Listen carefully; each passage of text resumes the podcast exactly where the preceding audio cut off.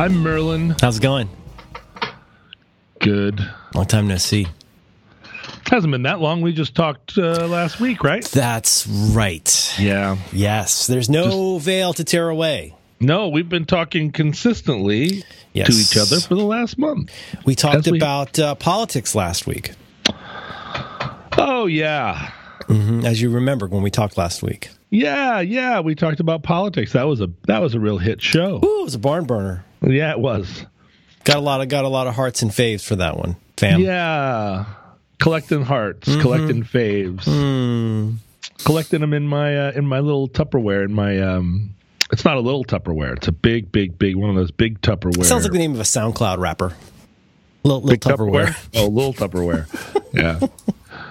Yeah, I got a big, I got a big uh, bucket of those hearts and faves. I've been collecting since 2011. Mm. Hearts and minds, hearts and faves. Well, it's nice to talk used to you. Get, you used to get a lot of faves. Do you remember Did that? I?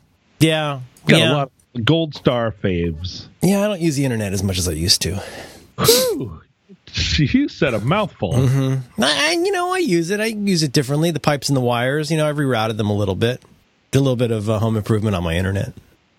You know, it was my uncle's law partner that said uh, the internet was a series of tubes. I've told you. that. Right, that's Uncle Ted. It's Uncle Ted. Yeah, It's I not, talked not about. on the on the. You don't put it on the back of a truck. That's what he said, right? that's right. He added some nuance to it. I talked about him a lot in the last uh, week or so because I visited my uncle, who is 91 now, and he's trying to write his autobiography. And he's got he's written quite a bit of it, but um, he was telling a lot of stories about the good old days while we were sitting around, sitting around the couch, and uh, heard a lot of great Ted Stevens stories.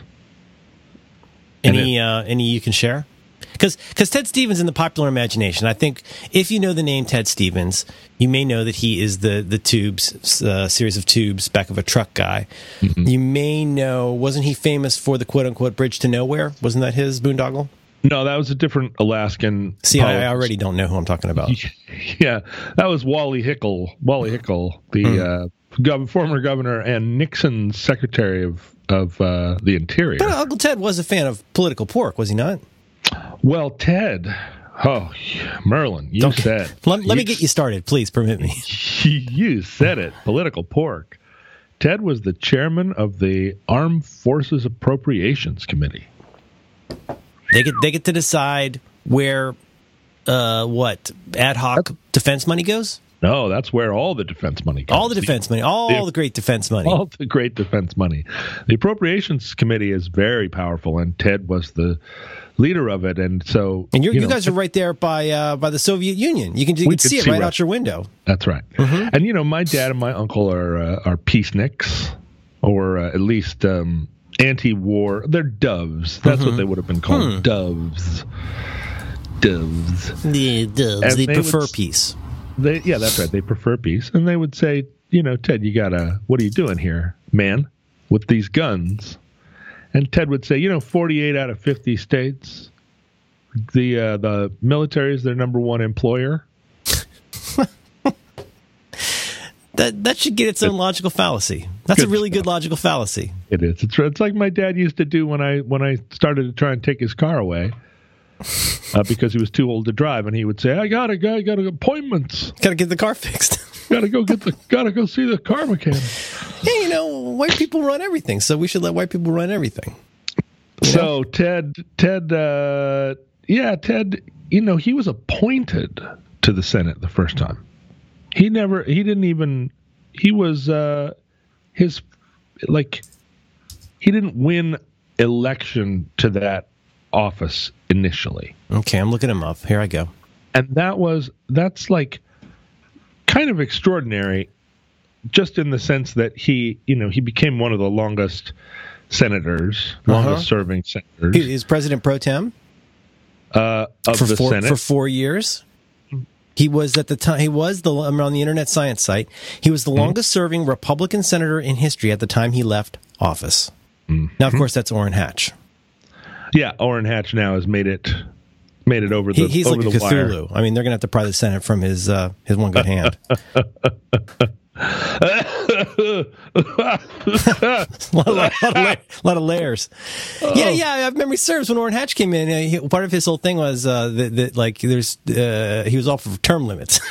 Orrin Hatch Term- didn't like the idea that these guys would get in there and then never leave. It was real frustrating to him, and that was I think in 1977. Is that right? Was it 1977 when he came in?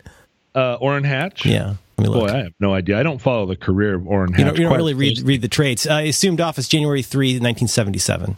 Wow. Yeah. Yeah, and Ted was already there, right? He was he was there. Ted. This is what's crazy. He went into the Senate right about the time I was born. So, I mean, there was like three months of my entire life that Ted Stevens wasn't in the U.S. Senate. Also, I just I want to I want to just reflect the fact that I just totally confused Orrin Hatch and Bob Dole. Thank you very much. I'll fix it in the edit. cut that part God out. damn it, that would have been so good. 1976, his first run for office, elected to the Senate, defeating Frank Moss, a three-term incumbent. Among other issues, Hatch criticized his uh, uh, Moss's 18-year tenure in the Senate, saying, "What do you call a senator who served in office for 18 years? You call him home." He ran on the promise of term, right? He got in there. He Oh, ran on the promise of term limits. That was that was one of his big ones. We should have do right. Yeah, should have do. Oh Bob man. Dole hadn't been in there in a while. Mm. It's early. It's really early. So Uh, I took you. I took you off your game. So Uncle Ted comes in. Oh, and it was a weird thing because the, the he came in because uh, a senator, uh, the, our senator at the time, a guy named Bob Bartlett, wh- uh, who was a Democrat. Uh, uh, Bob Bartlett died, and it was not yet the rule um, that if a if a senator died in office and you were going to appoint a replacement, that you rep- or you appointed a replacement from the same party. So the new governor was a Republican, and he just appointed a Republican Oh, no kidding. instead of replacing Bob Bartlett with the Democrat. Bob Bartlett, born in Seattle. Yeah, and you know the uh, one of our competing high schools in Anchorage. I went to East High School. Uh, one of our competing high schools was called Bartlett High School after after Bob Bartlett. All, all the history's connected. It's all t- it's all connected. It's all you know. Alaska is, is very small, very small political politically. Uh, Alaska, very small. He, died, he died the year you were born, I believe. Bob December, Bartlett, yeah, De- December 11, 1968. He, he had uh, had some heart surgery And that's why Ted Stevens was appointed by, by the Republican governor. by the Republican governor, and when you know, and immediately, immediately, um, immediately appointed. Um, yeah, That was a big year, 1968. yeah, riots in Paris. Mm-hmm. You know, White this is- Album. this is the 50th anniversary of 1968.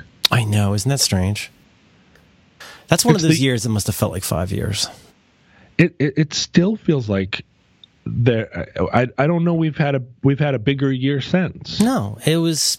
We talk about this every goddamn week, but like the fractiousness of 1968 and the stuff that happened. That, I mean, 63 obviously with Kennedy being assassinated, that was a real shocker for the country. It just It felt like, well, I mean, because you think about it, who was the previous one? Was, was not Cleveland, McKinley. Like the last presidential assassination had been like this from another era, and you just couldn't even imagine this uh, seemingly healthy uh, young man you know, uh, just being being cut down.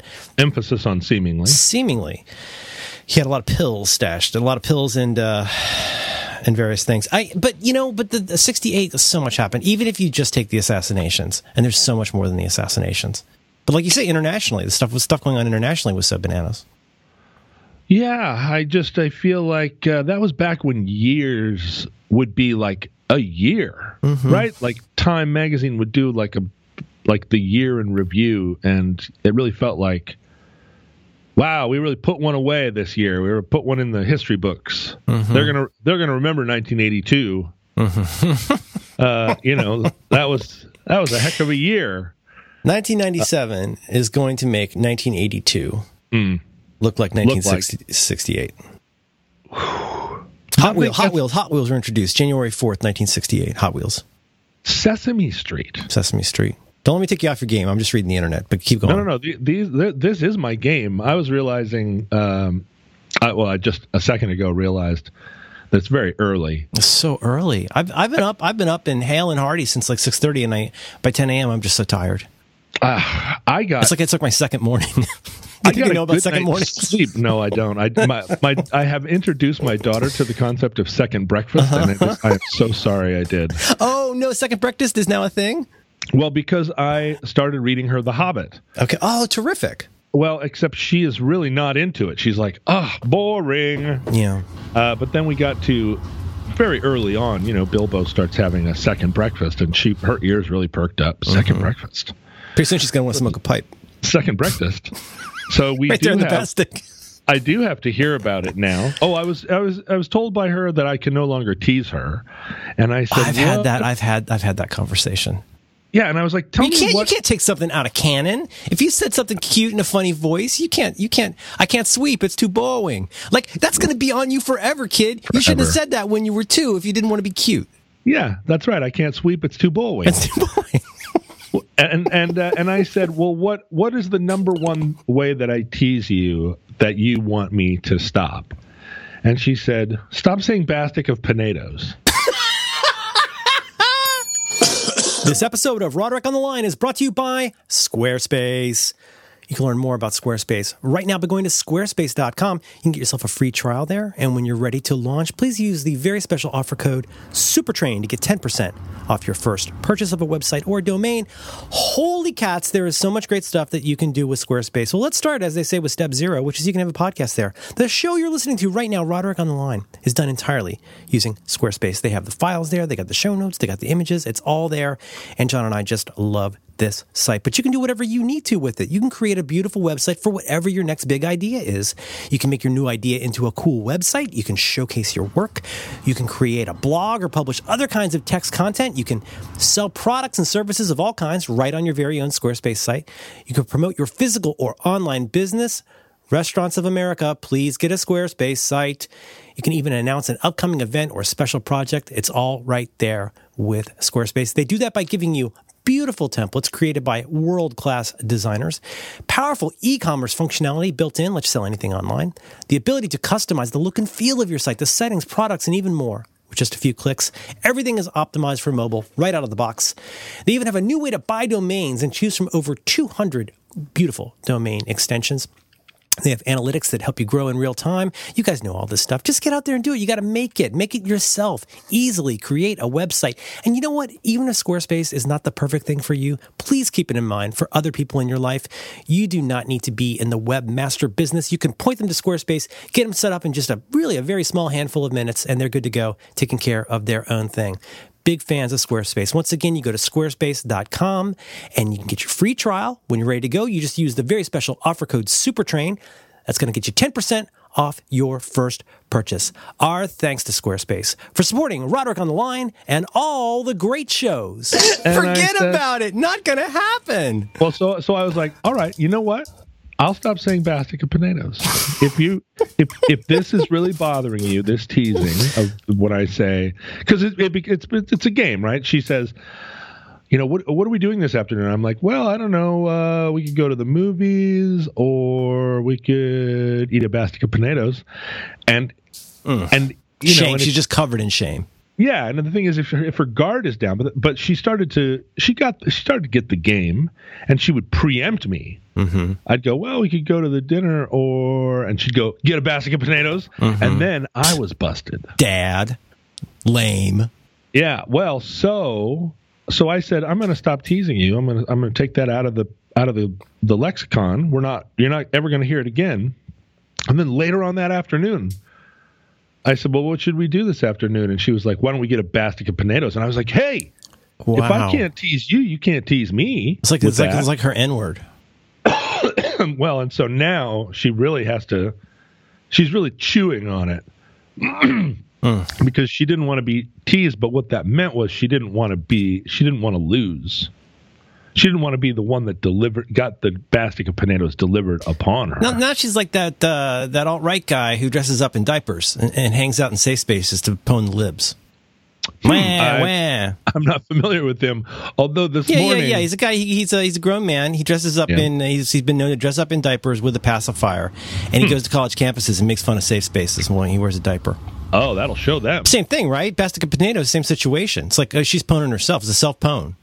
I, I opened my email this morning because I I made the a couple of days ago. I was like, you know, all right, I'm going to go and unsubscribe from all these things, and let's see which ones Mm-hmm.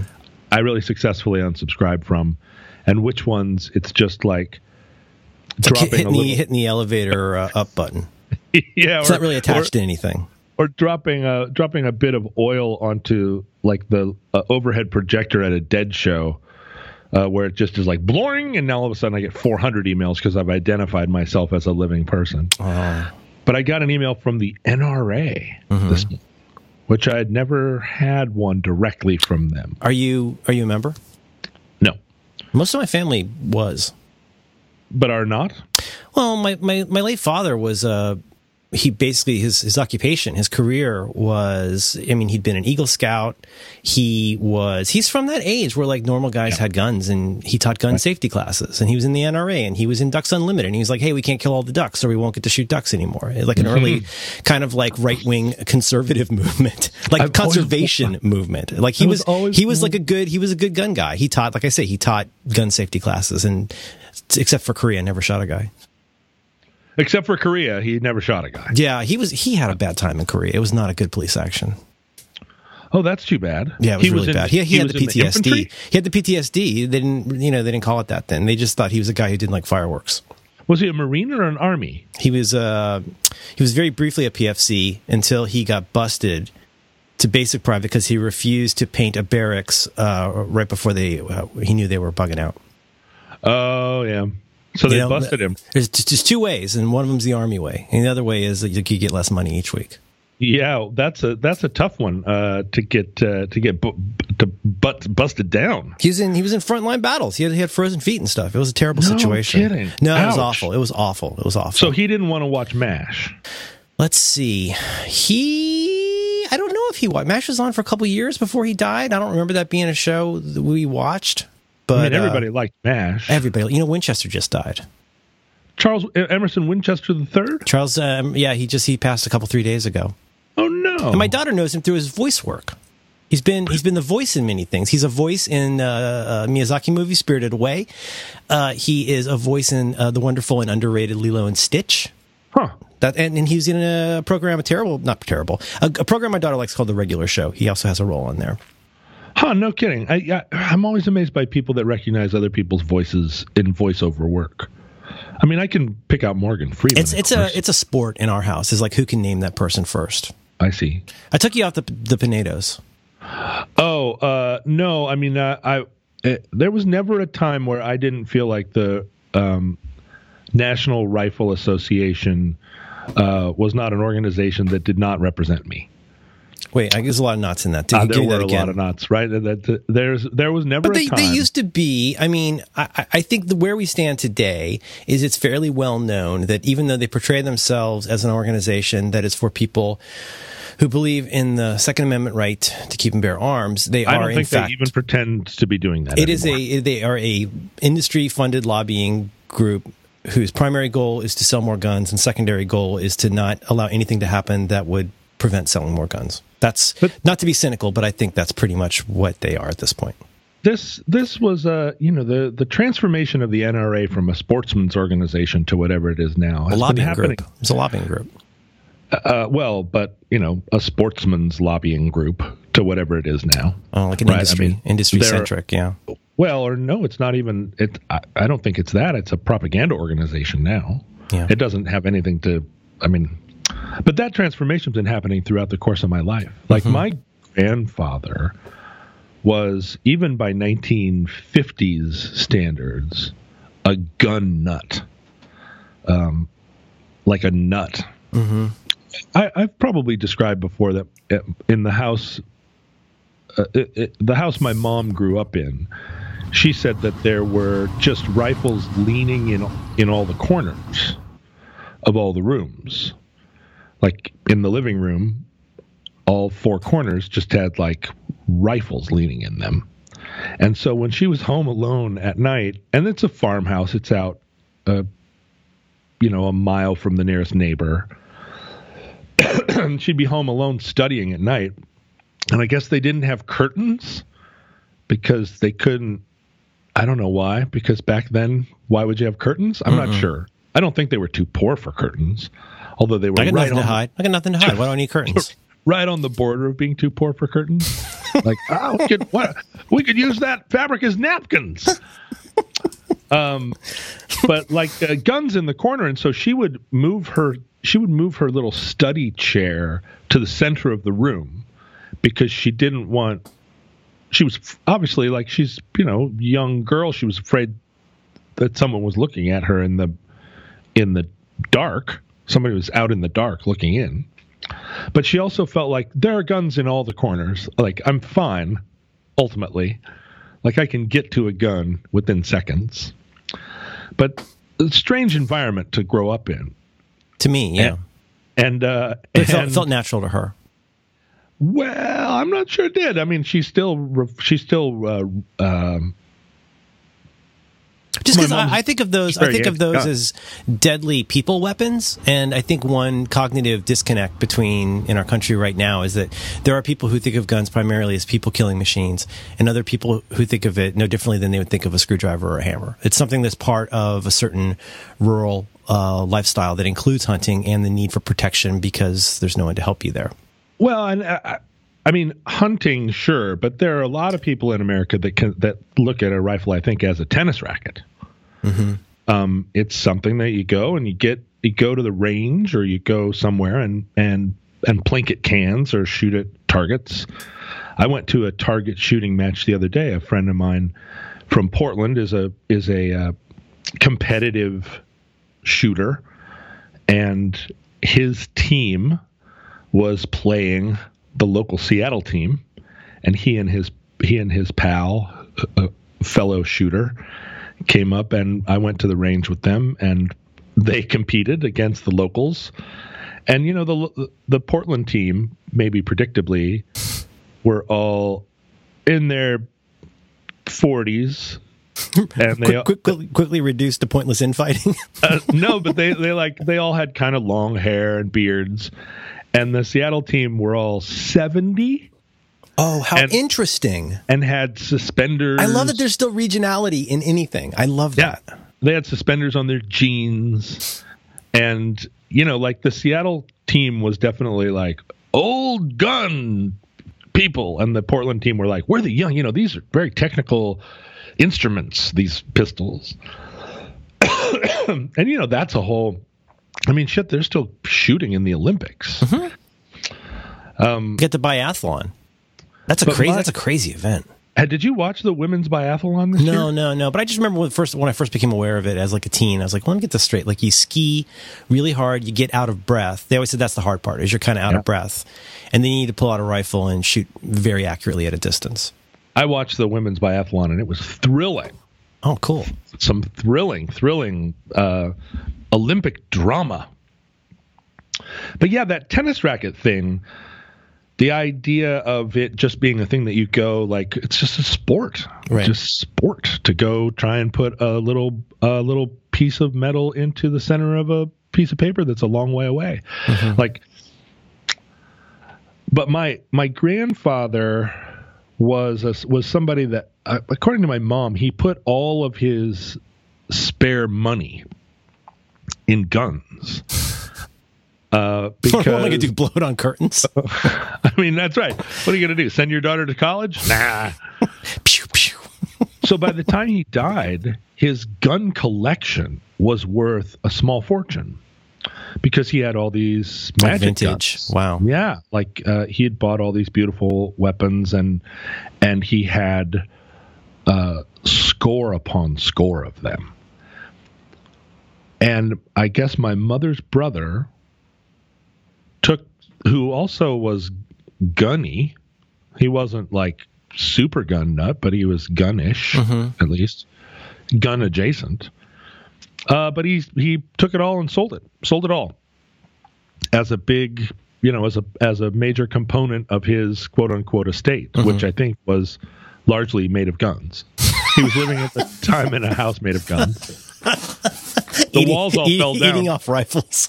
Yeah, all that was left were the guns, but it, it ended up being a shelter, a form of shelter. Uh, and I was, I'm actually, even now, many, many years later, decades later, I'm a little, I feel a little bit like the little tiny piece of me uh, is missing in that I do not have a single one of my grandfather's, my crazy grandfather's old guns. I, I, I, I can totally understand that. Yeah, some just like some bird rifle or something. You know, it would There's a have. there's a, a long running um, beef in my near family where basically at some point after my dad died, uh, an acquaintance of our family was like basically taking care of my dad's collection of rifles and pistols, and um, my mom had asked for it back, never got it back, and to th- to this day she's still steamed about it yeah. I mean, because my brother I mean that's, that's that's how it was at the time. Like that's very associated. That would be like keeping his watch in his wallet or something. Keeping his watch in his wallet. Exactly. My brother David got my dad's Navy flight jacket a long time before I came along. Right, he grabbed that out of the closet because that's a weird thing. Uh, in 1968, let's let's put let's locate this story in 1968 when my brother David would have been 18. Um, my dad is not. My dad already is looking at his Navy flight jacket as some moth-eaten old thing that's hanging around the back of his closet. Talking about 23 years there. Yeah, and when his teenage kid's like, "Hey, let me wear your, let me wear your jacket, man," my dad's like, "Sure, whatever, you know, get it out of here." Not even thinking that he would ever have another son mm-hmm. who would 20 years later Who, who has kids that late in life? yeah, exactly. Who would ever want that jacket later, you know? Want it more? Mm-hmm. Want it more, take better care of it. So my Mm-hmm. brother, you know, my brother took it and I'm sure like put out his joints on it for however long and then it just was gone. Just went into the went into the shit pile like Hmm. all the other jackets that that hippies didn't appreciate. But I did get my dad's watch in his wallet. I feel a little bit bad about it because I was over at his old folks' home one day. I was in the bathroom looking for a Q-tip, and I opened up some drawer, and his watch was in there. Did I ever tell you this? No. And I said, "Dad, what's your watch doing in this in the bathroom?" And he said, "Oh, I you know put it in there so the cleaning lady won't find it." Mm-hmm. And I said, "The cleaning lady is first of all that's not the problem, but second of all, the bathroom isn't like the place." And he was like, "Well, I just don't." uh." And I said, "I'll tell you what, I'll I'll take it and keep it for you. I'll protect it for you." And he said, "You're stealing my watch." You're no better than the cleaning lady. And I said, "I'm not stealing your watch. Like you're not wearing it anymore. What do you What do you think's going to happen to this watch? This watch. This This is a This is the topic of watch advertising. You hand your watch down. That's what happens. Old men hand their watches down to their young sons." He was like, "Bullshit." Well, because the struggle, the struggle at that point is very much about maintaining agency and relevance and importance, and like taking away uh, uh, the greatest generation's watch is a way of saying like, oh, you don't need to know what time it is anymore. Well, right, but what I was afraid of, and it's na- natural, that he was going to hide it by tucking it in the couch. Right.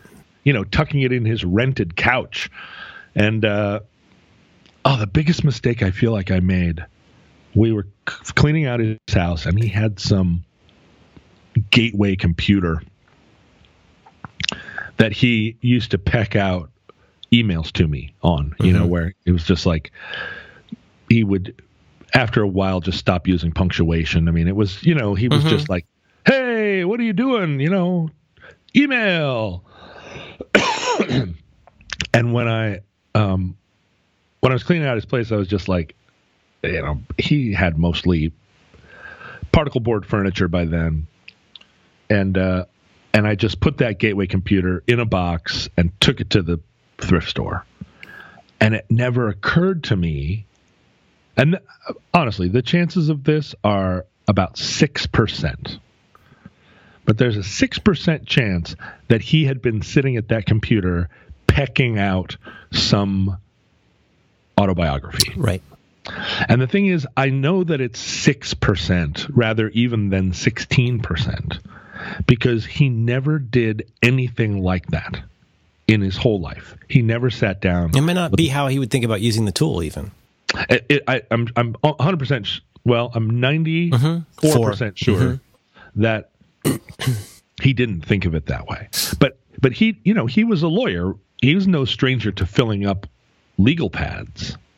But he never once that I ever saw, and I have every legal pad he ever touched because I'm a because I didn't I threw away his computer, but I didn't throw away all these legal pads.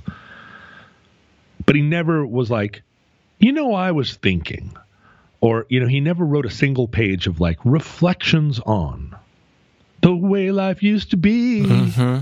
Like he never did. So, so uh, I don't think that his computer was full of his autobiographical notes, but ah, that six percent chance that it was. Yeah, it eats at you. just a little. I mean, there's so many things eating at me. I feel like I'm in a I'm in the Amazon and I'm I'm being pecked at from all sides. Although apparently uh, that's not how piranha work. Apparently They they work as a team, right? well, but if you stepped into the, you could walk across the Amazon and the piranha would not skeletonize you. Oh, that's so good to know. yeah, I think that's. I think I learned that on one of those. That's uh, one less thing to worry nature- about. And I could I could use that right now. Whew. You don't have a real piranha problem there in the sunset, though. See, see, here we're back to we're back to gorilla suits and quicksand. Like Mm-hmm. piranha's another one of those things that we were raised to believe was something that was like a genuine issue of concern. Oh, for sure. Quick, I mean, like you can't tell these millenniums, but like there was a time when we could all be pretty sure that somebody you knew would die in quicksand. It was everywhere. Absolutely. Gorilla suits everywhere. So many gorilla suits, and now you just don't hear about. It. And piranhas just don't come up anymore. You don't hear about them the way you did. It's absolutely true. They were a I mean, piranha. Well, and killer bees. Killer bees, Af- well, Africanized bees. One uh, one week in 1968, March 31st, Lyndon Johnson announces he will not seek re-election. Now, you hear that today and you go, "Oh, no big deal." It was a huge deal. It was a huge, Absolutely. shocking deal when he said he would not seek it. He would not accept Huge it. deal. Think about another president who said, "Nah, Mm, nah, not for me. April 2nd, April 2nd, uh, 2001 comes out. April 3rd, Planet of the Apes comes out. April 4th, Martin Luther King is assassinated. Also April 4th, uh, Apollo 6 is launched. April 6th, a shootout between Black Panthers and Oakland police results in several arrests and deaths, including 16 year old Panther Bobby Hutton. That was one week. yes, indeedly do." Mm-hmm. And that's was that was all immediately before I was born. Now you were born by then. Yeah, I was good and born. hmm You were alive, and this is you know this is you would think that there would be a generation divider between if you were born before Martin Luther King was killed or after. But, it- but Se- Sesame Street might be a bigger deal. Sesame Street, it feels like, but but don't you feel like there's a generation gap that starts with people? Where where do you think you start to feel like people are younger than you? What what age when they were born? I have, well, I have, a, I have a totally crazy one, but it's unavoidable. This is really dumb and so trivial. But like a lot of my friends who are just slightly younger than me or feel just slightly younger than me. See, I had a couple things for better or for worse. Like I was born late in 1966 mm-hmm. and I started school late. So I was one of the older kids in my class. But with that said, friends of mine who just feel just slightly younger than me are real into like shitty 80s robot cartoons where I was Oh, already yeah. on to like, you know, Doctor Who or whatever Right. So but the like ones they, there's were, all they have all this affection for like and, and then just slightly younger than that you're already getting into pokemon i'm like pokemon like i was fucking like 25 when that came out you know So how? So where is that line? I mean, do you think of me as younger than you? i used to but now i do not well, let's toss out a few um, Because in the indie rock days, when you and I first met, we were already both in our thirties. yeah that's true Somebody asked me the other day about my relationship with you. Like, well, you know, did you and Merlin like always? Did you al- did did you used to text each other? And I was like, what? No, not not text really. on what We didn't. Well, yeah, we text each other. you didn't have a computer No, don't you understand the whole concept of this podcast is that we used to talk on the phone and neither of us wanted to talk on the phone, but that was the only way you could communicate. You're one of the few people I talked to on the phone. Yeah, we, we watched a uh, Kitchen Nightmares the other day where the guy had a flip phone. My daughter was like, "What is he doing with that phone?" I was like, "Yeah, well, that's like when this show came out. That's the phone that most people had." No, yesterday we I, I was at a restaurant in Canada Mm-hmm. and there was a there was a phone, like a desk phone, but it was even older than I would have ever seen. It was like a Bakelite phone. Like a ding a ling a ling phone. like a ding-a-ling phone. Mm-hmm. And uh, my daughter picked it up, and it was a dial phone, a rotary phone. Mm-hmm. And I said, "Do you know how those work?" and she said, "Yes." and she put her she put her finger in it and she said, "You put your finger in here and you move it to the number that you want to call." So I want to call, for instance, I want to call the letter C, and she moved it up to the letter C, and then went tick tick tick tick tick tick, tick and she was like, "Ta-da!" And I said, "Well, yeah, That's not not too far off. you're close. Yeah." We found uh we found um mixed in with all of our mini stickers books um was a copy of a zine uh, that I used to like, which is a zine um about Big Star called Back of a Car. And she's like, "What is this comic?" And I was like, "It's not it's not a comic, it's a zine. It's like a magazine but little." And it's and it had a flexi disc. It still had the flexi disc like stapled inside of it, and I felt like a oh, million years old. Oh my god. well, so um, so, but when we first met, Yeah. I you felt that I was a little bit younger than you because there were musical cues that you that that could differentiate a year and a half in age. It's still, Right, like- but you know what? The same way with your kids. Like you, your your daughter surely has friends, has had friends through her life that are just like you know those kind of like maybe you don't see them every week, but it's your ongoing. Oh, that was your that was your really good friend when you were a baby, and they're like, what are you talking about? Like there's a friend, there's might be a friend who's like a year older, and she cer- almost certainly probably at this point has friends who are like a year younger, and that year for obvious reasons matters less and less mostly as you get older. Right. And, and in that case, like, you know, it's like, again, the Mr. Show bit, like, I'm into Star Wars and you're into that Empire Strikes Back bullshit. You know, it's like these, these incredibly uh, small differences become less and less important. But like when we met, oh shit, dog. Joe, uh, Joe from, from uh, the label, uh, had a toot the other day. Part, um, what is it? Um, the thermals, is it? More parts per million? Is 15 years old. I know. And I remember when that came out, and it's like, oh yeah, like Eric knows those guys, and it's like it was a big deal. Like, oh, this this is this really cool record, and that was 15 years ago. Yeah. Doesn't that doesn't that seem insane? Well, especially since I still think of the thermals as like, Like youngsters, kids, the like kids, the in little punk gang. rock guys in the shirts. Yeah, yeah, yeah. But um, so but like when we met, like. I at that point was you and I were branched in slightly different directions in terms of like what we knew a lot about or were real mm-hmm. into, and that was certainly deep in my Sloan phase and a lot of like you know the Canadian rock and stuff at that point. And you were very very up to date on like what was happening on the charts and in the PNW and all that kind of stuff. But mm-hmm. I, I don't remember talking a ton when we talked about old music. It would be like you, me, and Sean talking about like very old music mostly. By which I mean like in our lifetime, but that was a long time ago. but you were really you you uh you really took us in hand and and like uh, actually literally sat us down like come in here sit down and began to show us things we hadn't seen um famously Electronic the- stuff. uh yeah like um Like, here's what the- here's what here's what an internet forum is. That here's kind of what thing. an internet forum, but also uh, like you showed us the Office for the first time, the British Office, which Oh, none of us had seen or heard of uh, when that was still contemporary. Um, you you were the first person who had a DVR that any of us had. Oh, known. and we had that clip of Jeff Bridges that we watch over and over. er, uh, I like, uh, line readings. Line reading, and we still. I wish I still had that. We'd watch it over and over. Oh my over god. and. And it would and and this was before there was like gifs or any kind of internet. So like, we just keep rewinding the TiVo Yeah. over and over. You got this TiVo, and you were like, I saved this like 11 second. There's this uh, one time when I turned the channel and accidentally caught Jeff Bridges being seemingly pretty high on Charlie Rose, and it was really, really funny. And we would watch it over and over and over. I so- like uh, line readings. and, the, and, and I can't. I can never find it now. I don't. I wouldn't even know where to look for it. It was so. It was so. It felt so contemporary Mm-hmm. because it was. It, it was a technology that none of us possessed. Like, so wait a minute. Wait a minute. Explain this again. You were you were changing channels. You can just go watch any Seinfeld now. yeah, right. And and this came on, and it was recording somehow, and you were able to go back and and you were like, yeah, it's recording everything all the time. You can watch whatever you want whenever. it was like recording everything all the time. How does it do it? Where does it keep the tapes? Turning it over, looking around.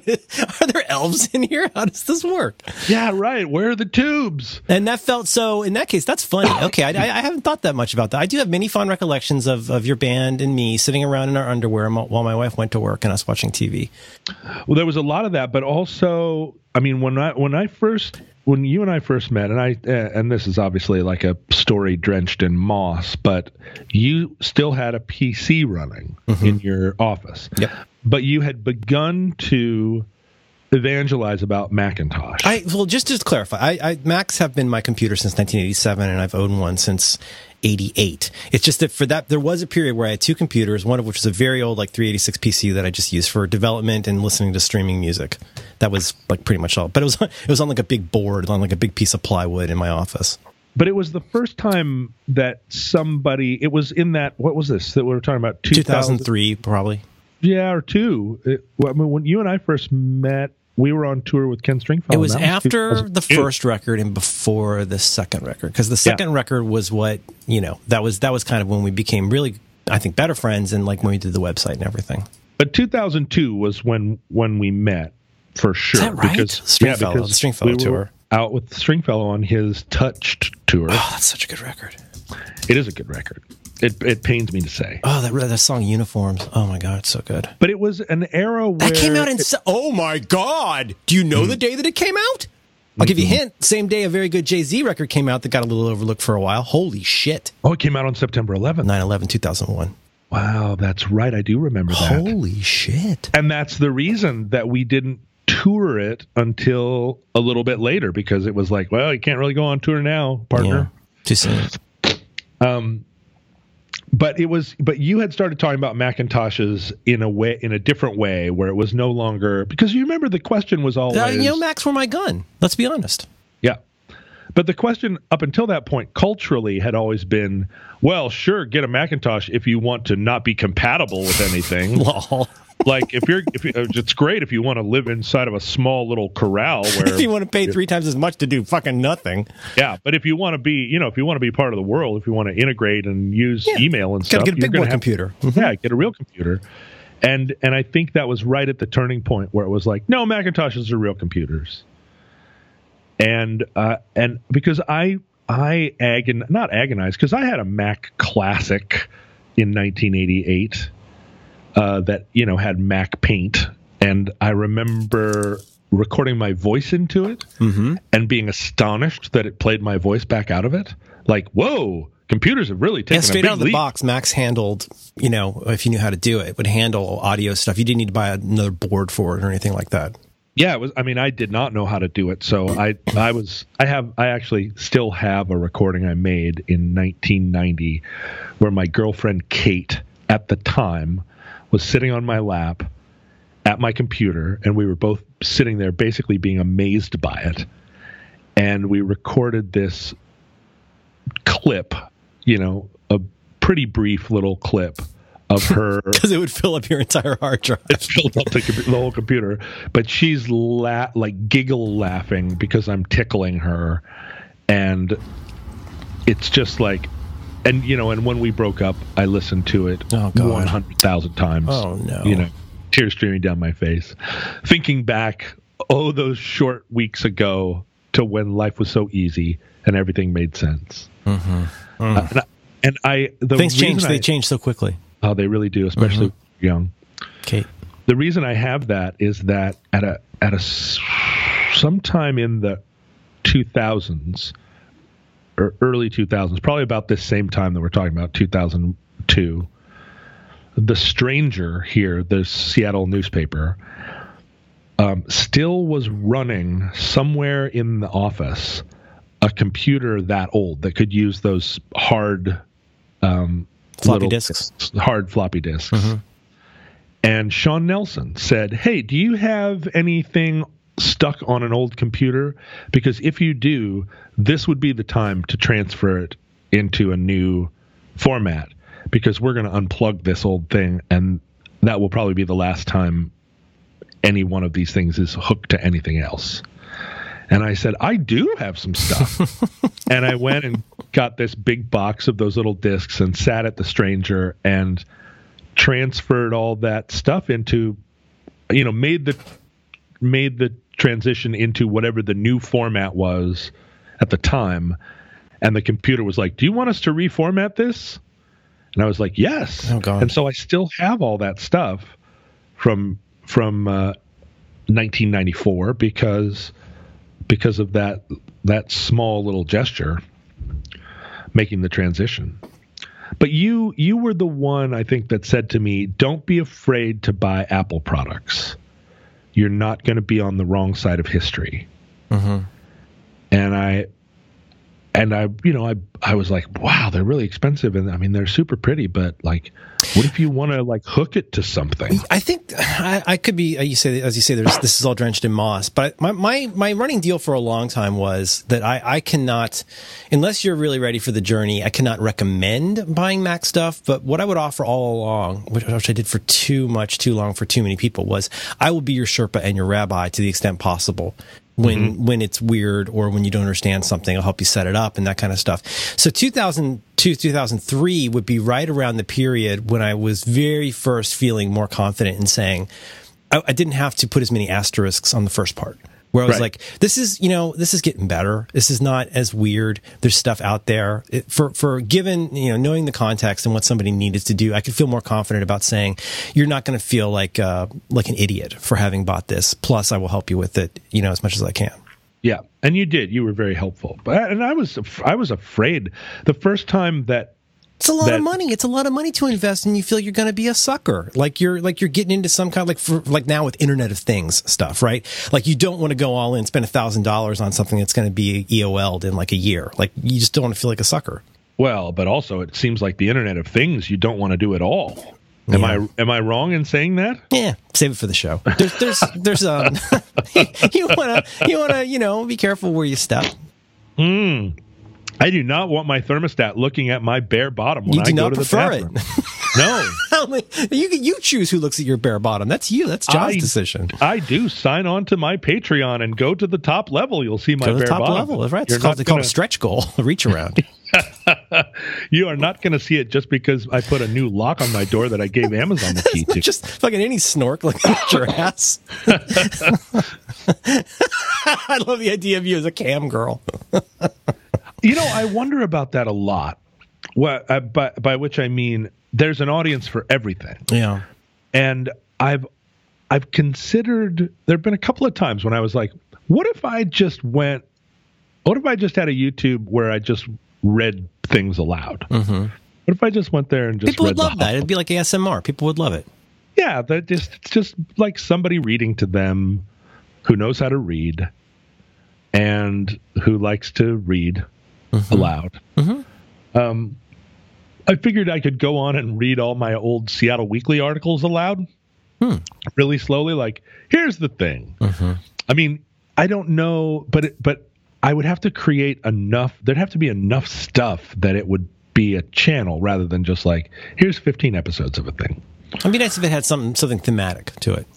Right, themes. Themes. Like what would be a good theme? Right. Like I I could read I could read aloud all the um like BDSM literature. That's a good idea. Or like the way you did with uh, Worst You Can Do Is Harm. With the um the Oh. correspondence you chose to include with that wonderful booklet. Right. John, you are such a bullshit artist. Yes. Read all read every angry letter I ever got from anybody back when people wrote angry letters. Those were letters. so great. you don't get that these millenniums now. You go and listen to Spotify, you're not going to get to see John's angry correspondence incoming.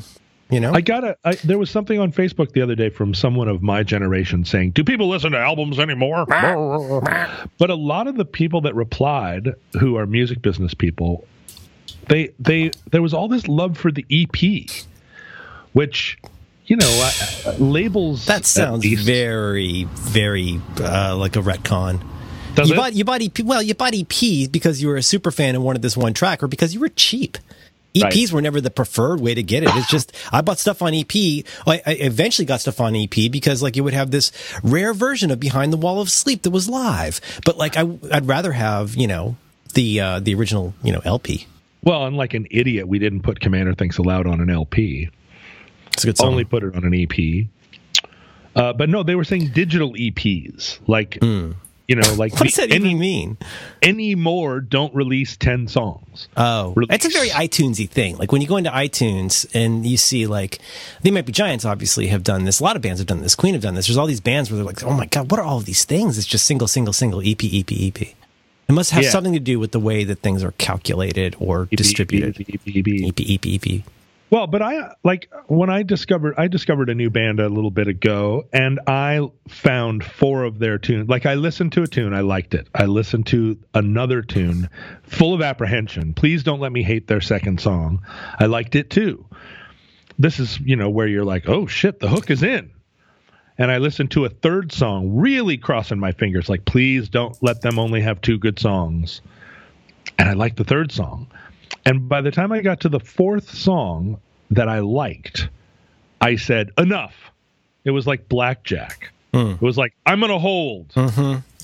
Because it can they cannot possibly take this winning streak all the way out to five. And I got four of them, so like leave me be with these. Four is enough to listen to on repeat. Is it a band I know? Uh, Car seat, car seat headrest. Car seat headrest. Uh, uh, artwork by elephants. Okay. That's Um, an actual band from Seattle that I like now. I um uh but the uh, but what what it struck me as was like oh shit this is an EP. I just self EP'd this band. And- oh, interesting. Like four tunes is kind of A good band good- can pull out four good tunes. right. I mean if if all INXS had ever done throughout their whole career was just put Uh. out four songs every year and a half. Mm-hmm. Um Bam, bam. bow now now now. I ask you what you know is true. When this eventually becomes an ebook, there will be a compilation of all the things we just choose to disagree on. but yes, what- they had some good stuff. They had that uh, that uh, Dream Dream On White Girl Black Girl song. I like that song. Are you saying that Hmm. you do not think that INXS had any good songs? No, no, no. I, I think Shabooh Shoobah had some really good stuff on it. And you're right, their EPs, like they had that weird period, like before they got super duper popular, like that period before Soup and Salad Bar. Like when they, they had some really good, they had some really good singles for sure. Good singles. That's I just, what I'm I just, I think I kind of got a little fatigued on there. Bam, bam. oh yeah, Period. from Kick on, yeah.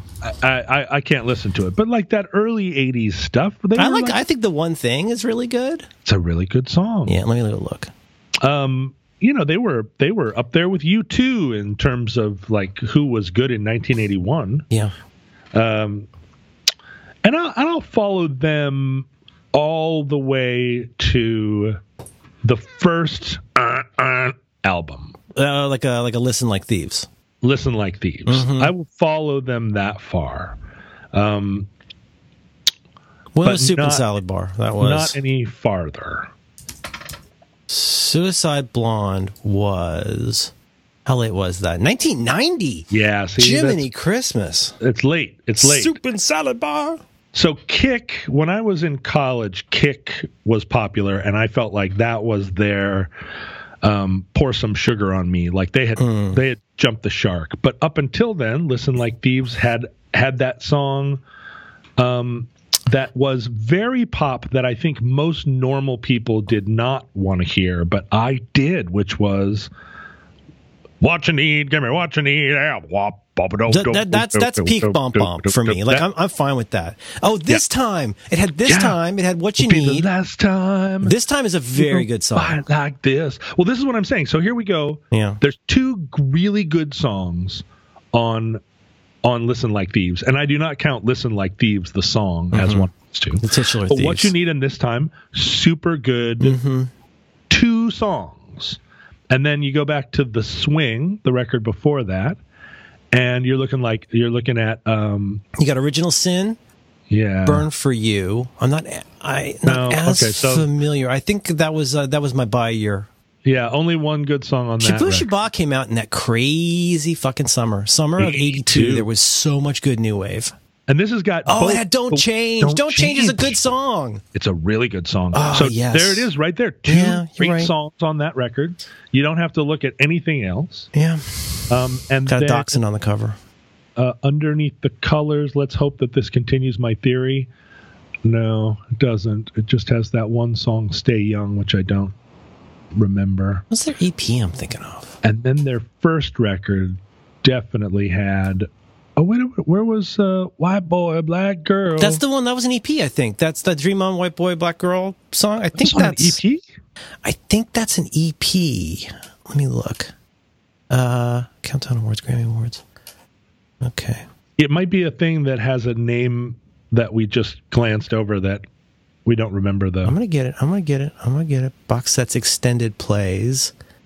Oh, I could be wrong. Dekadance. Derp, derp, derp. Dekadance. Is it Original Sin? Is that the song? No, that's not it, is it? Maybe. Original Sin. All right, go on to YouTube. I'll cut all this out. Yeah. No, I won't. Original.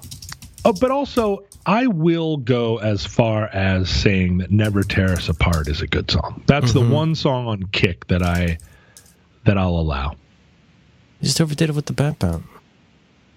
Okay, Original Sin. I mean, it's you know, it's like orc pop, but I'm I'm 100% down with orc pop. Hmm. I should have been an orc popper, What that mean? orchestral pop. Oh, oh, oh. No, no. What about what about a Tears for Fears? Where do you stand with Tears for Fears today? well, you know, Tears for Fears was They've got a lot of bands- directions back and forth in in the public eye. I feel like you and I have talked about them before. Probably. At the time, I was very opposed to Tears for Fears because of the over emotive faces. They were like Echo and the Bunnymen 2.0 for me, where like I incorrectly lumped them in. So in my head, Echo and the Bunnymen was like almost like a goth band, which couldn't be, well, not further from the truth. But like they were a really good guitar pop band, like who mm. wrote fantastic songs, and that was bad on me for lumping them in with like what I thought was like silly rock.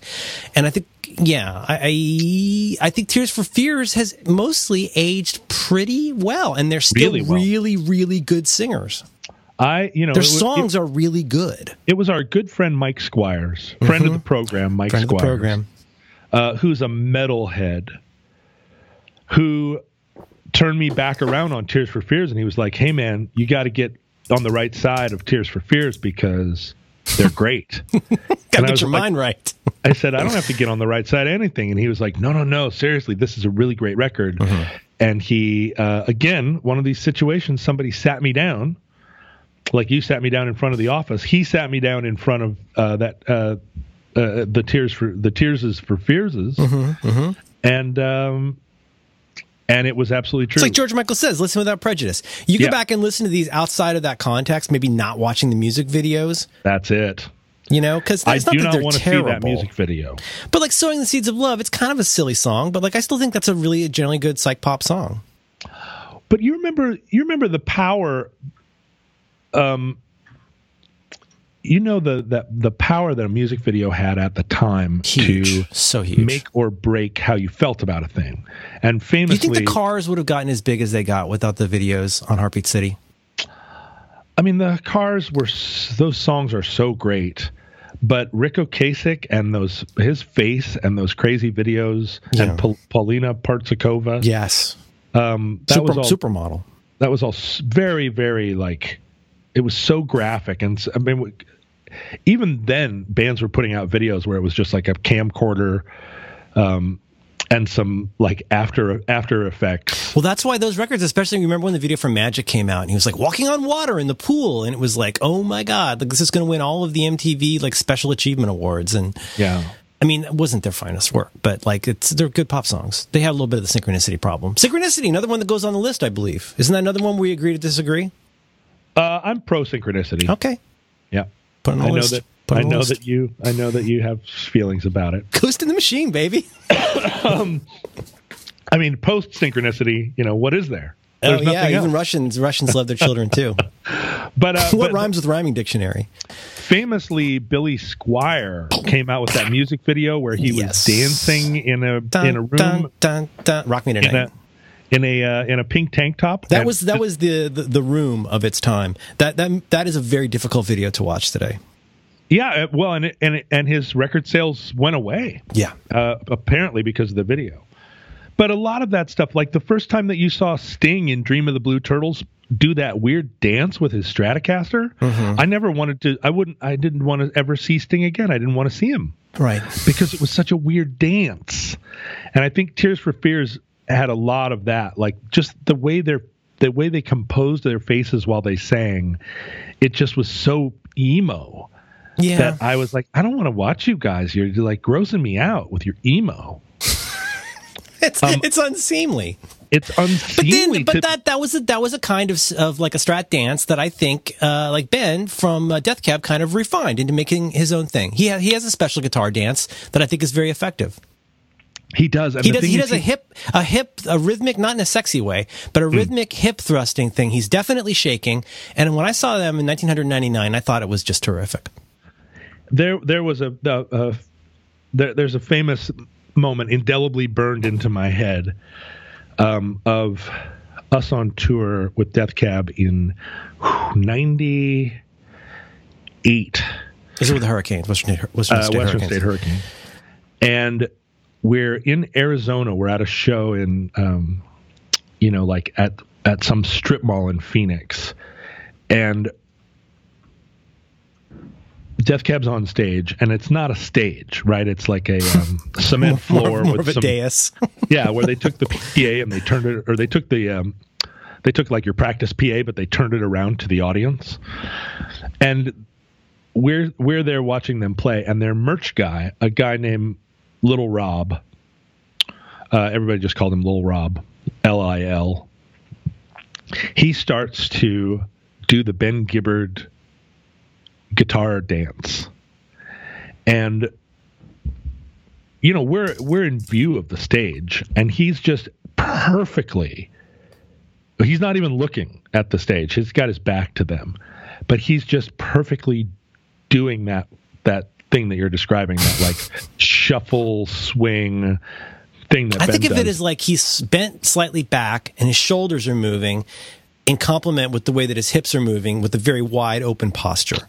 and the guitar is a component of it and it's uh, yeah it's like a it's like elvis if you left all the hangers in this in his suits yeah, that works for me. Uh-huh. and and uh and it's just like uh, we all from that point on we all tried to perfect a- after seeing little rob do such a great job of it we all tried to perfect our ben gibbard dance. And uh i think there's i think i'll i'll, I'll hop into it once or twice during a set. Just it just as a little homage a tip of the hat um, to the little kind of like one two one 2 I think I think that the the music video for Flock of Seagulls, the the first two videos, they caused such a sensation because of that guy's hair Yeah. that it He's remembered for having the swoopy hair from the second video, but in the first one, oh god, there's a phrase I can't use anymore. Um, more art school hair, one would say. and and it He had that, that meet me at McDonald's kind of haircut. He's got like the he's got the swirly uh, kind of up on top, and then you got the camera with the garbage bag. A lot of garbage bags in that video. Well that was a that was an easy uh, special effect to use. uh, gar- garbage Girls in bag- garbage bags. girls in garbage bags, and then you you take a couple of box fans and you turn them on. But the thing is, like that music. And he did the thing. Remember the famous thing also was the way he was. You can't see me doing this. He's holding down like a like a like a probably an A with one finger, note. and then he uses the other finger goes way up in the air Up and in it comes the down to the here G. Bam, bam, bam, the next, the next key. But they they're a band that had three great tunes, Oh yeah, Space Age Love But- Song is a legitimately good song. but they're like not in that they're not thought of in that serious rank of 80s you know they're those, those songs are as good as any gary numan tune Oh, I see. Uh, yeah, yeah, yeah, I get what you're saying. Yeah, yeah, yeah. Where like there was this the, this rat king of like especially English like new wave bands and new romantic bands, and like some of them are much. It's much cooler to still like this band than that band. i mean it's hard i mean you know soft cell was serious um, but culture club was not and Right. it's a and it has a lot to do with hairstyle uh, that i think now maybe even now with the proliferation ultimate proliferation of images that we have i think you would be less influenced by how a band looked than we were in 1983 watching those music videos and But trying you, to figure you out what also can't discount something that is a third rail but should be discussed. Uh, at least living in Florida, I am not proud of this by a long shot, but there was also a lot of consideration about, I don't know how to use this word, whether they seemed gay. And I don't mean that they, they liked people of the same gender sexually. I just meant they're, they're people like the people who were listening to Lynyrd Skynyrd would see that you were into Marc Almond and that seemed kind of gay. And I think But that had a, somehow- I think that had a huge effect in a lot of ways. Even with like Duran Duran, like you go like, oh, these guys are so fruity, and that was you'd feel like a little. At least I felt like a little twinge of like, oh, I don't know if it's okay to be into this band because they're not tough and cool. which is weird considering that Bon Jovi, you know, like there's an awful lot of signaling in Bon Jovi that is directed at, you know, it's like the the transition that bands made to because I mean even Van Halen. oh, the early- absolutely. in the mid 70s, you know, there's that famous story where Van Halen played like Big Day Out in Texas, where all the other bands were Molly Hatchet and ZZ Top. And it was, um, they probably seemed v- everybody but Mike probably seemed very androgynous for the time. Well, it freaked them out. The people, the folks in Texas who were just like, "There, we're at a rock and roll concert. And it was Right, just like everybody right, else right. was in denim and cowboy boots. Right. And out comes Van Halen, just like, woohoo! Yeah. And, and Ow! but like with big, big teased out hair. yeah. Yeah. Yeah. and yeah. it, and it, you know, it It's really, very, very like unapologetically California, at, at the very least. But I do think there was also, I mean, music was so, um, uh, it was so siloed. The difference between a band that was for girls and for boys was really big for me. Like, uh, I had a really hard. This is one of the things. Uh, one of the reasons that I never got into the Smiths was I just felt like the Smiths was my sister's band, and that style of singing and that style of looking and that style of being was pandering to girls, and it wasn't serious. It wasn't like serious minded because it was so transparent to me that it was meant to make teenage girls cry. And I could, I, I was just not in, and it, and it might have been 100% different if I had known one person who said, uh, This is really serious music. But as it was, it was just like, it just felt, it felt, uh, like the Smiths were pandering, were like a were an extension of Duran Duran, Right. Or like you think being- think about like Paul Young would be one. You already named Culture love- Club. I Paul Young. But yeah, no, Paul Young had some really some some pretty uh, like what was that song? Why don't you come back? And like he had some really good pop songs, and he did that that weird uh, Joy Division cover. But there, you're right. There were there were ones that felt like there were bands for boys and bo- bands for girls, right? You know, like Steely Dan being an extreme example, maybe. but but uh, I, I yeah, I totally agree. But like now, when you look back, like there do seem to be these bands that, like in retrospect, I, I think a huge one that nobody talks about much is like Scritti Politti. But there are these bands that age surprisingly well. That like at the time you might have thought, oh, this is pretty pretty light light pop, but you know it does stand up. We talked about this once before. Was it here on another show where I made this playlist of like I'll put it in. Well, we don't have show notes for the show. I'll put it in anyway. But a list of like new wave that still stands up in my opinion, like where the songs have good bones or where they were doing something that was new and substantial. Like I think there's there's still so much stuff from that area. But you're right that the gender stuff and the sexual politics stuff was was giant. I mean. But like you're not going to be into Tom. You could not be a straight guy in Florida who was really into Tom Robinson band publicly. Like that was not going to happen.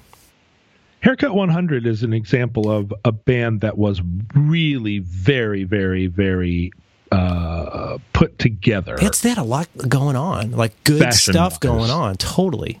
but like a but but uh, there were a million reasons why you would look at that and say that's a band for girls. Absolutely. In fact, it was like a there were even then like I was really into the song. So, you know, there was always it was always like a uh, you could go either way. And I think I always, even when Flock of Seagulls was the most reviled, I could not get away from the power of their hooks. I always they were they were doing. I mean, they were doing what they intended to do very well. You know, here's another one. I this is going to sound. I don't know. I'm not sure what the critical reputation at this point is. This is as much owing to Trevor Horn as anybody. But go back and listen to the title song from "The Look of Love" by ABC. That's the look. That's the look. The look of love. Oh, boy, that is a such a very finely crafted and executed pop song. It's it's got parts, it's got hooks and hooks and more hooks. It's it's just it's it's such a beautiful. I don't want to say a masterpiece, but it's such a piece of work as a pop song. I know it. I know it's probably true, but I could. ABC was in my list of no thank yous. Right, right, right, right. over there with men without hats.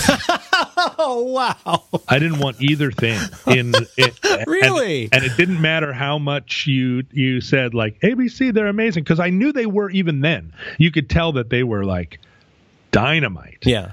But I could Tell not me, tell me how to be a Oh. millionaire. Oh, thank you. What about Frankie Goes to Hollywood? Another Trevor Horn joint.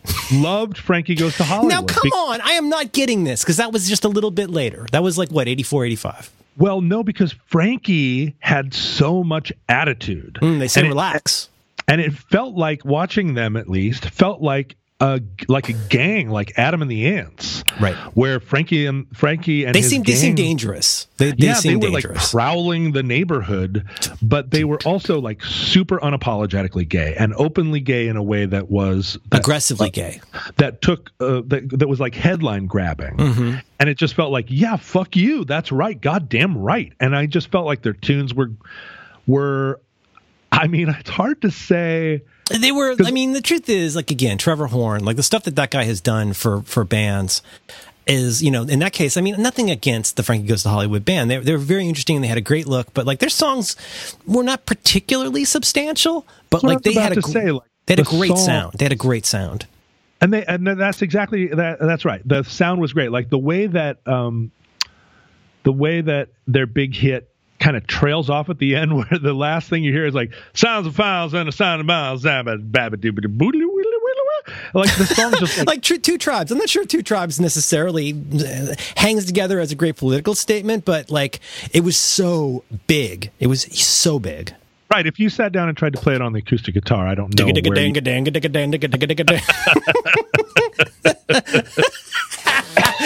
uh, wait, I had another one. I had another one. Um, okay, so but you know i actually Tears bought the seven inch of Animotion's Obsession. uh, obsession i bought the seven inch and everything about it like at that point in my life there is no way i should have bought the seven inch of that record because i i hated that music video they're freaky they're i mean they're like there's Yeah. something wrong It's camp. It was eye. campy, pretty campy.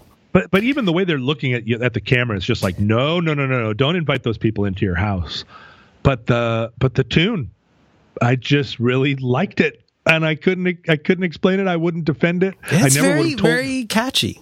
yeah i never would have told a friend that i had it What about uh, Berlin? Pleasure pre uh, pre pre Top Gun, uh, pleasure victim era um, Berlin. one of the great bands They had that EP. I think it was an EP with the Sex I'm a song on it, and then they had Pleasure Victim. I think Masquerade is a very good song. I think I think that is for its time. That was some very strong music. it's super strong and the thing about it is that whole record um, i'm talking about when this is this is way way not we're not talking about the the top gun version of berlin um, Yeah, that, that still seems like it feels like years after I stopped listening to Berlin, but I guess it was like a year after I was really into Berlin. But that the their record um, love life which came out in 84 but which i didn't really get into until 87 even um, that record and, and it's the one that has no more words on it. Oh, that's a good song. Uh, but the whole record is good. It's just um, Oh, Dancing in Berlin, that's a good song. Yeah, it's go- yeah. it's just like a major. This is four years. Wait, so it's two years after Pleasure. Pleasure Victim was 1982, dude. I know so early. Oh, the Metro. Oh my God. I remember hating you for loving me. And that was that was as influential on me as Cars by Gary Numan. I mean, they Oh yeah, both, for me or for me, Adam and the Ants. These like just unabashedly melodramatic songs. I just I, I, I ate them with a spoon. they sounded like the future. Absolutely. In a way that that you know because what was happening in metal at that time was was that everybody had gone to pentatonic or everybody had gone Mm-hmm. to this idea this like this um dead end idea that that what metal was going to be was classical music the classical music of our Well, and the of- new the new wave stuff was definitely on point, but it was it was consolidating into something very very tight and not particularly weird. But it was it was getting. I mean, like I I mean, what do you say about Iron Maiden from that time? Like that stuff was amazing. It was amazing, but it didn't feel like the future, right? It felt like I felt like a, like a height of what had happened before in some but ways. also like it was it was still connected to Dungeons and Dragons. It felt like Mm-hmm. like uh like our music. and yeah, same probably same for Judas Priest maybe. yeah, I think so. It's just like leather and studs and like, you know, this is music about dragons and the, hell, the hellion. Uh, whereas, and, and a lot of new wave just felt like, oh, this is just pop music with keyboards. But some tunes, and I feel like Flock of Seagulls in Berlin fall into this category, captured the feeling of the future where where it felt cold there. That, that's that's that's where Gary Numan kind of takes the cake. Yeah, it just feels like oh shit. That you know, like the future is scary. It's scary because it doesn't feel um, like there. It doesn't feel like there are any blankets there, and and I um, and it's not just the music videos. Like it's in the music. I yeah, the, still the, the dissonant, like squeaky. Uh, they were very dissonant, squeaky keyboards at that time could sometimes be very, very upsetting. But like they had a they had a very strong effect on me. and the yeah and there and the idea i think that got into my head forever that there should be a, a note droning somewhere which is actually something thrown back to the blues you know it, like like it's it's appalachian to have mm-hmm. But also, but I mean, like, there's some. I'm trying to think of bands. You take a song like I want to say Masquerade, but the riffs would be very dissonant and yet incredibly catchy a lot of the mm-hmm. time. Or mm-hmm. something like in like with Gary Numan, you take something like Cars, or even earlier, you take Down in the Park. You take a Tubeway Army song, song, and like there's the, the, the Tubeway Army was menacing. Like they, they, they, you talk about the future without blankets title. Th- that's that stuff just feels like oh my god, this this post Kraftwerk future we're gonna live in, where everything's just gonna be metal walls. It's just it had such a feeling to it of like this is this is not something we've experienced before. Yeah i'm going to be alone and no one's ever going to smile and if you and if you say you know if you say the wrong words like everyone's head is going to turn Yeah. um I sure like music. and you're gonna you're gonna have a lot of uh, mascara on. I was gonna say, like, what do we do? if we Run out of mascara? There, I don't think you can ever run out of mascara. It was not cool at all to like Adam. Well, see, I always still I still call him Adam and the Ants. To like Adam and the Ants when I liked Adam and the Ants was extremely not cool. In central, right? in Central Florida. Well, even up into then, in some ways, it was even more embarrassing when Friend or Foe got popular because I was into Kings of the Wild Frontier and Prince Charming. Were like, phew, Stand and Deliver was my favorite song for probably five years. It's a great tune. It's such a good song. And they had two drummers and they dressed like pirates and like what are they doing with all that makeup? And then Friend or Foe. I mean, it really was kind of like Tiger Beat material in some ways. It was still a very good song with a great band. But like then it was even more embarrassing because it's like, oh, like I knew you like this obscure English band, but now I really understand what this band is and ew. Like this is I- this is not very Molly Hatchet. I feel like the, I feel like it's another example of like Adam Ant had so much attitude toward the camera. Like he was very, he was very beautiful, Mm-hmm. Very but also yeah. just right in your face with it. And I I could never give I I could I could never hate that. Like even i- even in the the darkest time of like if it's not metal it's not music. Uh, his like pure swagger. And that was what I that was why I didn't like Simply Red, why I didn't like um Tears for Fears was that they there wasn't swagger. It looked like they were you know, they were trying to seem deep and i didn't respond to that as much as i did like here i am like take it here i come and and why why i could never ever ever hate on george michael even at the even when you didn't hate on him just a little bit? Even when wham was ludicrous The I- the raps the Wham rap song, you didn't think that was a little silly at the time? i mean it's not like i was listening to those records but i didn't i didn't look at george michael and have contempt for him You weren't because offe- you weren't offended. I was no, well, no. I I felt like yeah, there it is. Like he's he's owning he's owning that space, and that was and that was a. I think there was a lot. I mean, I don't like Frank Zappa at all, but I love hmm. Frank Zappa. Oh yeah.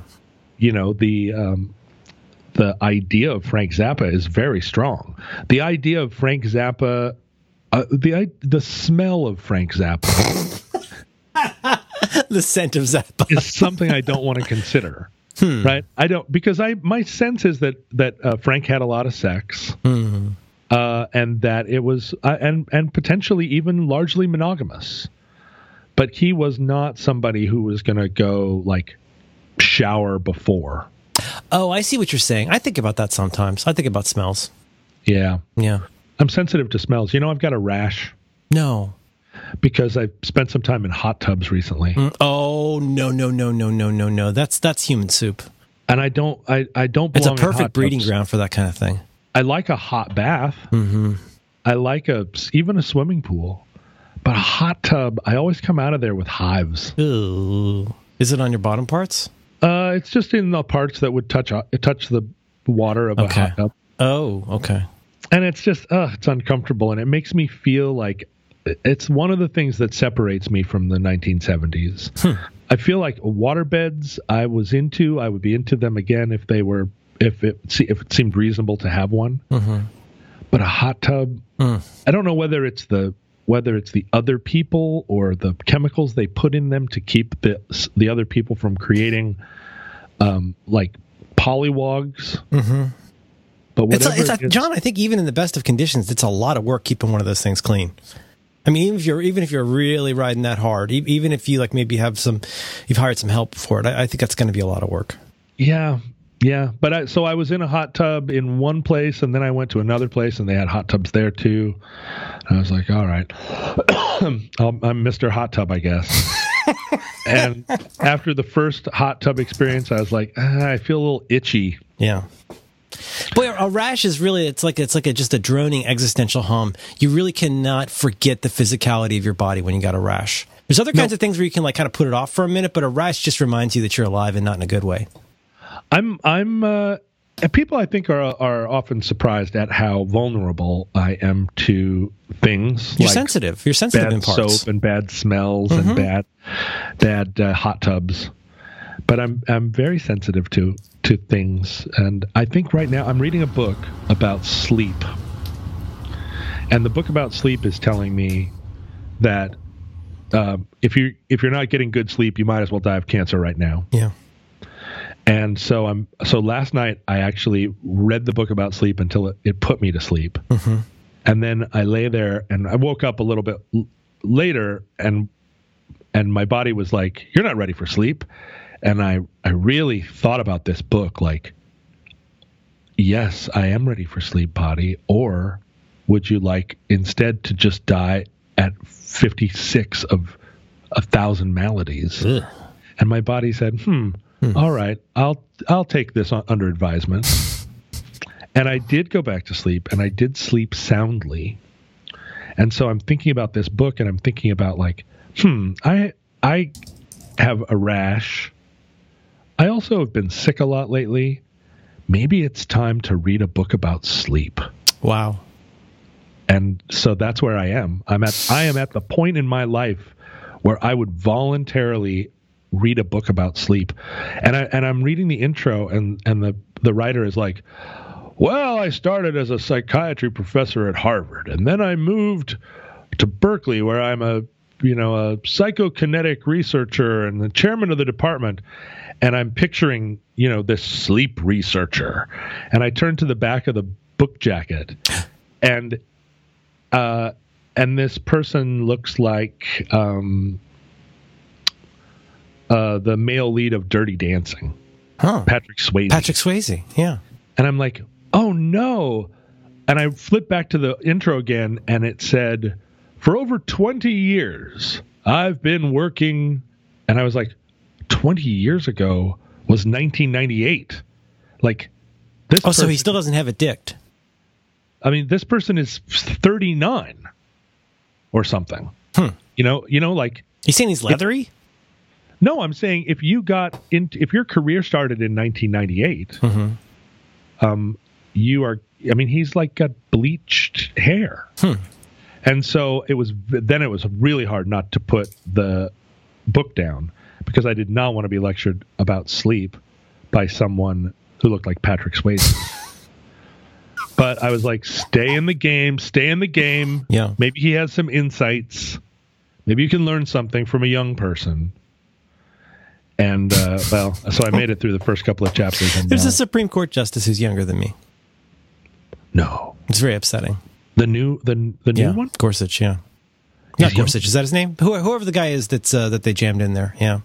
Wow, It's very upsetting. I, is I, I got I got a tip for you. I can't promise this is going to help, but this is somewhat out of the cognitive behavioral uh, tradition, but something I've been doing that has been helping with the sleep. Is- and you've heard me. I don't know if you've ever heard me mention this before. One of my catchphrases in life, one of my guiding principles, is to, to remind myself that I've decided not to let it bother me. When something starts to bother me, I say to myself, "You know what? I've decided not to let it bother me." And every part Huh. of that is important. So I've started trying to uh, adopt that with sleep. When I wake up and I suddenly ah, ah, ah, I start feeling all the anxiety, I say, "Hmm."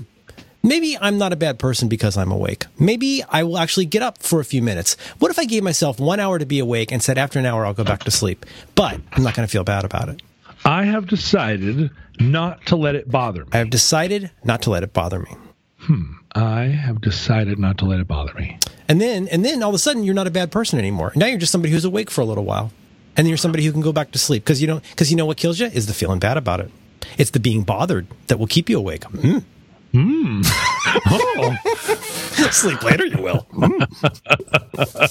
okay. Yeah. Well, I, but but I mean, I know that I'm a bad person. I am, Well, I don't convinced of that, or or uh, dis, disabused of it either. but what? w- Yeah, I just uh, uh, this guy. You know, he, he he made me feel okay because he was like, I, he gave me some of what I was looking for, which is. If you stay up late at night, that's because that's what you're supposed to do. And your body's on a cycle and you can't do anything about it. You're it. just a normal, healthy American boy. I'm an owl. I'm an owl, not an early bird. I'm an owl. And uh, and so I was like, yeah, damn right. And he said, but if you don't get eight hours of sleep a night, um, you're gonna die. The good news is eh, you're all right. The bad news is it's killing you. Yeah, that's right. And he said, he said the world is It's an open face compliment sandwich the world's fucked up. Nobody, you know, the, the world is not made for people that want to sleep until 10 a.m., let alone noon. So it's too bad for you. Mm-hmm. If you don't get eight hours of sleep a night, your brain is going to turn into spaghetti noodles. Mm-hmm. And so and you'll be too like, tired to realize it. I'm going to be too tired to go to war. Mm. Two tribes. Too tired. To go, go, to war. war. One is all. This-